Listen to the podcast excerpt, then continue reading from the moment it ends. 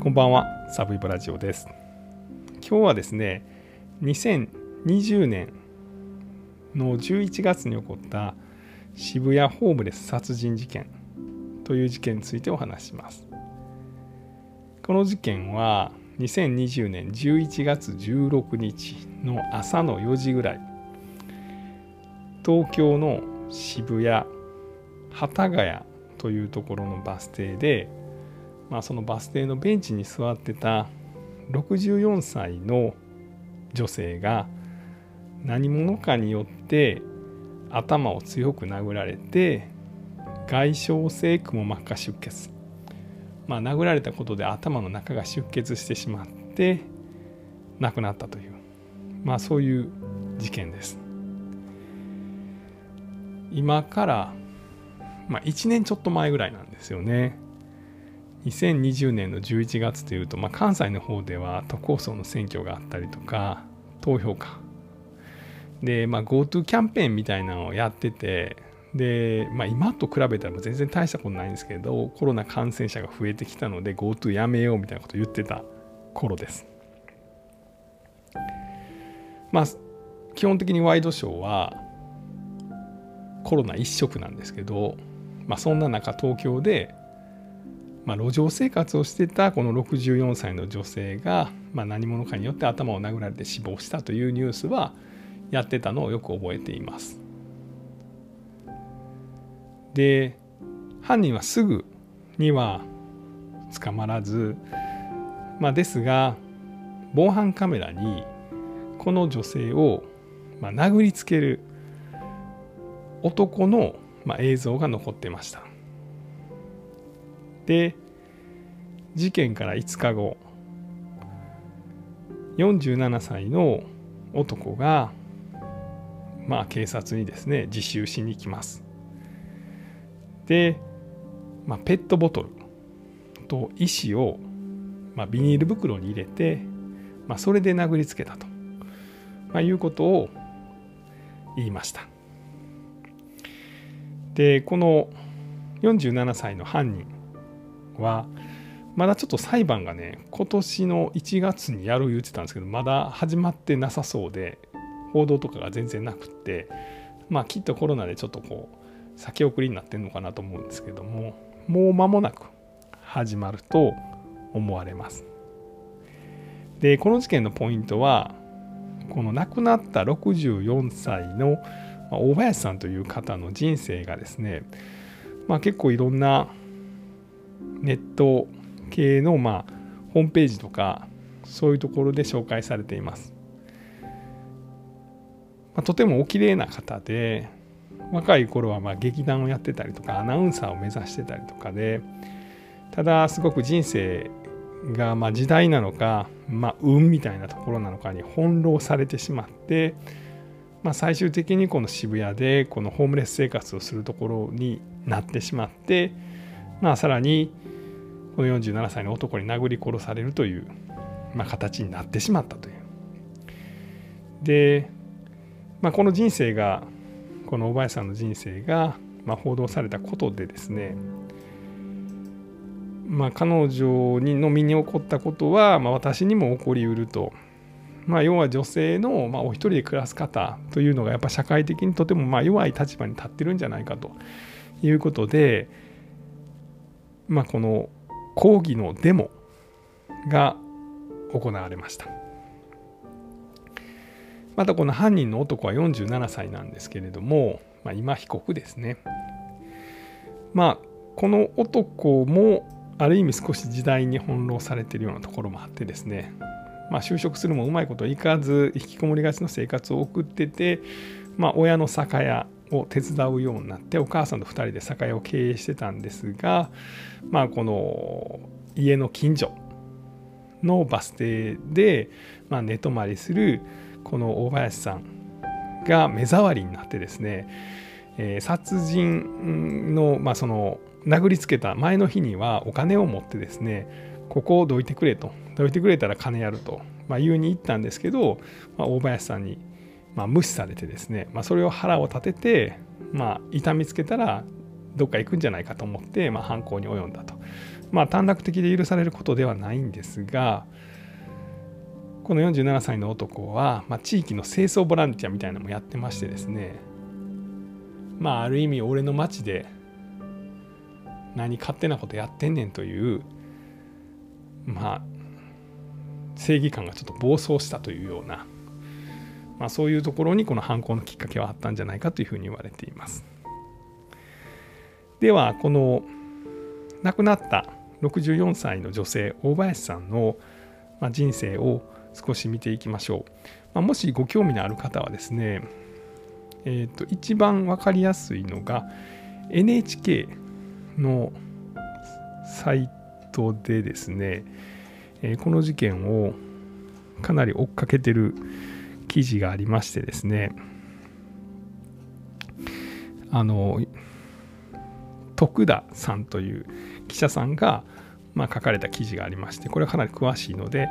えー、まあ、今ちょっと引用しながら説明させていただきたいと思います。えー、大林さんはですね、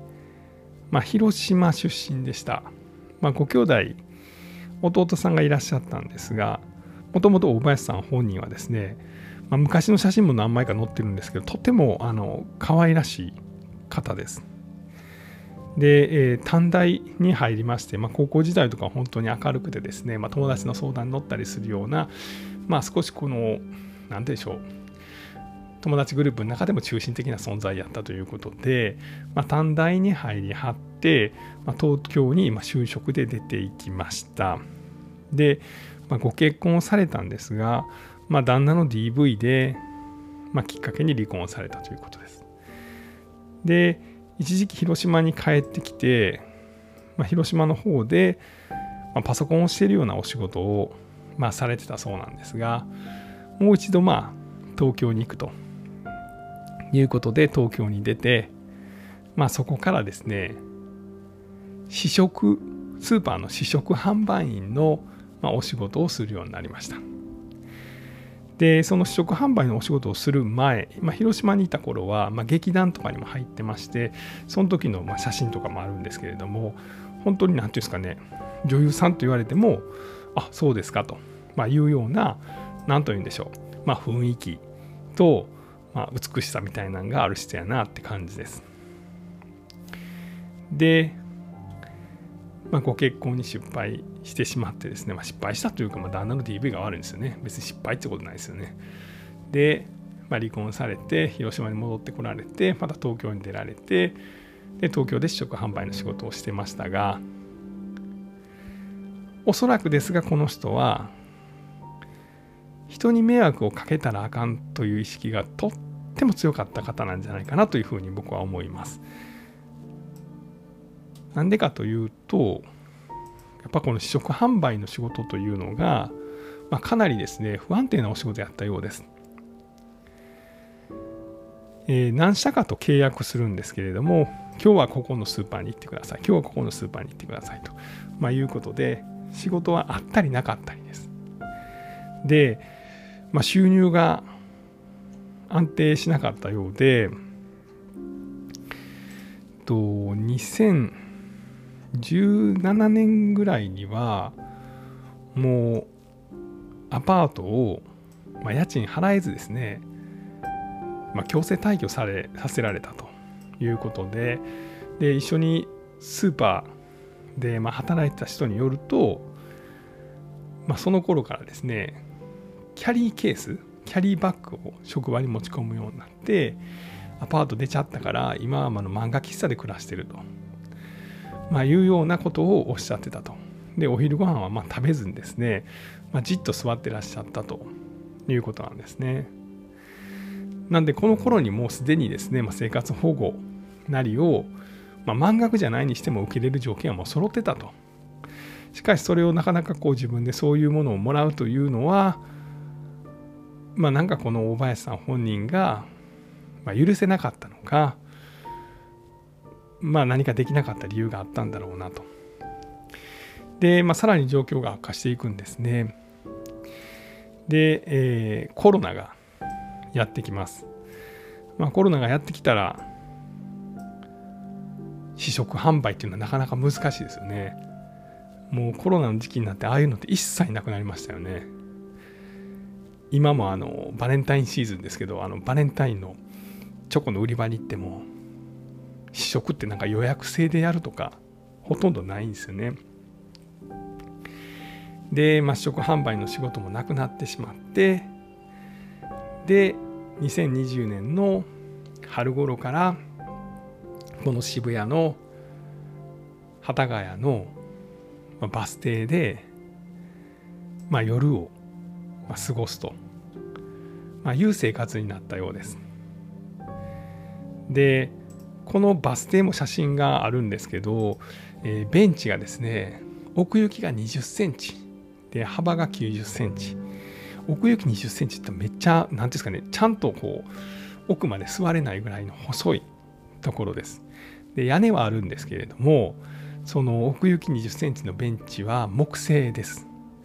で90センチの幅があるんですけど間にまあ肘掛けがつけられててこれよくありますよね。あの優しくないなと僕思うんですけど寝かさないようにしてるんですよねあれ。寝られたら困るから無理やりこうあの肘置きみたいなので仕切ってですね横になれないようにしてるんですよねあれほんまに嫌やわと思うんですけどまあいつも大林さんは夜にそのバス停にやってきて、まあ、ちょこんと座ってうつむいて朝まで過ごしてたそうなんです。でまあ目撃者というか、まあ、春ぐらいからその生活をなしてはってですね、まあ、11月にま殺されてしまったんですけれども、まあ、それまで半年以上ですかね、まあ、夜にバス停にやってきて、まあ、バス停で座ったまま、まあ、朝を待って朝になったら、ま、キャリーケースを持ってどっかに行くと。ま、いう生活を続けてた所持金は8円だけ銀行にはま1000円だけあったと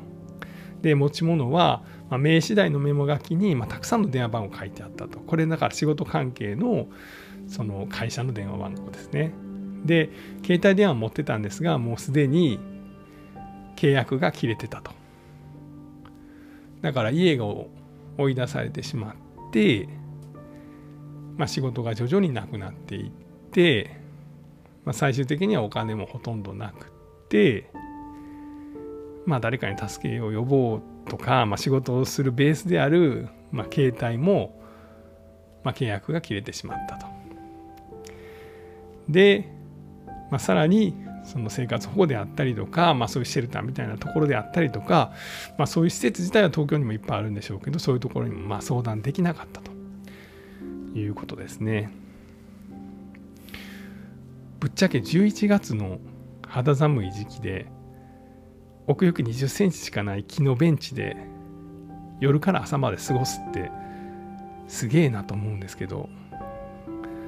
絶対寒くて寝られへんやったろうなと。でまあ誰も助けへんかったんかえというような話もあるんですが、まあ、実際このご近所の方がですね例えばそのマフラーとか、まあ、コートを彼女に渡そうとして、まあ、声をかけたそうなんですけれども私は大丈夫ですということで、まあ、断られてしまったと。でまた、まあ、ずっとうつむいてらっしゃるので、まあ、心配で、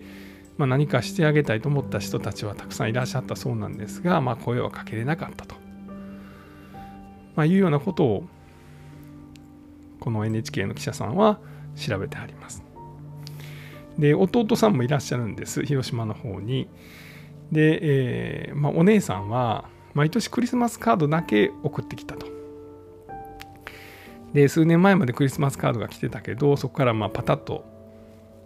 来なくなったと。でいつも自立した、まあ、強いお姉さんだったんで、まあ、元気で暮らしてるだろうと思ってたんですが、まあ、いきなりかかってきた電話は警察からで、まあ、身元確認をしてほしい。で見に行ったら亡くなったお姉さんだったと。いうことです。まあなかなか厳しい人生を歩んでこられたんだろうなということです。で、まあ、このような生活ですね、まあ、助けを、えー、いろいろ福祉とかに助けの声を上げることのできない人は、まあ、最終的にこういう形で追い詰められて亡くなっていってしまうということに対して、まあ、何人かの方がですね、まあ、そんな社会でええんかということで、2020年の12月に、まあ、この事件を受けてですね、まあ、渋谷で、えー まあ、抗議の集会をしはったとまいうような事件の余波もあります。でおそらくこの犯人47歳の男は間もなく、ま、裁判が行われて、まあ、罪に問われるだろうということです。まあ、この男の方もですねさっきもちょっと言いましたが、え、47歳で、えー、大学を卒業して就職するんですがそこでまあ精神的に病んでしまって引きこもりをしててで、えー、お父さんが酒屋さんと、まあ、マンションを経営されてたんですけどもそのお父さんが亡くなってからは、まあ、40代ぐらいからですかね、えー、この酒屋をお母さんと手伝うようになってたと。でまあ少しこの近隣の住民とはトラブルを起こすようなキャラクターやったそうなんですが、まあ、清掃ボランティアみたいなのをやってて、まあ、そんな中、まあ、夜にバス停に、まあ、居ついた大林さんのことを、まあ、疎ましくというかなんやこいつということになって排除しようとしたと、まあ、いうふうなことを本人は供述しています。えー、なかなか救いのない話ではあるんですが今日は2020年の11月に起こった渋谷ホームレス殺人事件についてお話をしました。最後まで聞いていただきまして本当にありがとうございました。